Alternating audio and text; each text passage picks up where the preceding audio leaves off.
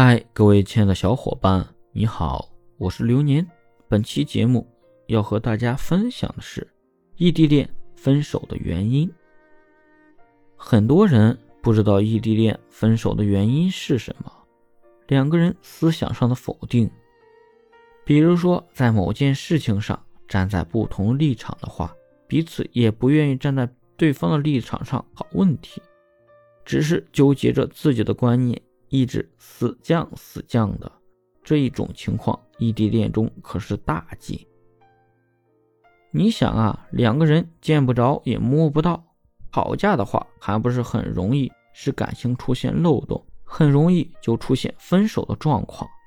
既然说到了分手挽回，那肯定是有一个共同之处，互相没有吸引力了，所以在一起也就没有意思了。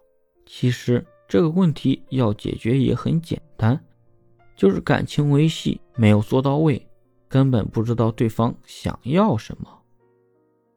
对于还不懂怎么挽回的兄弟以及单身的同胞们，就需要好好学习下了。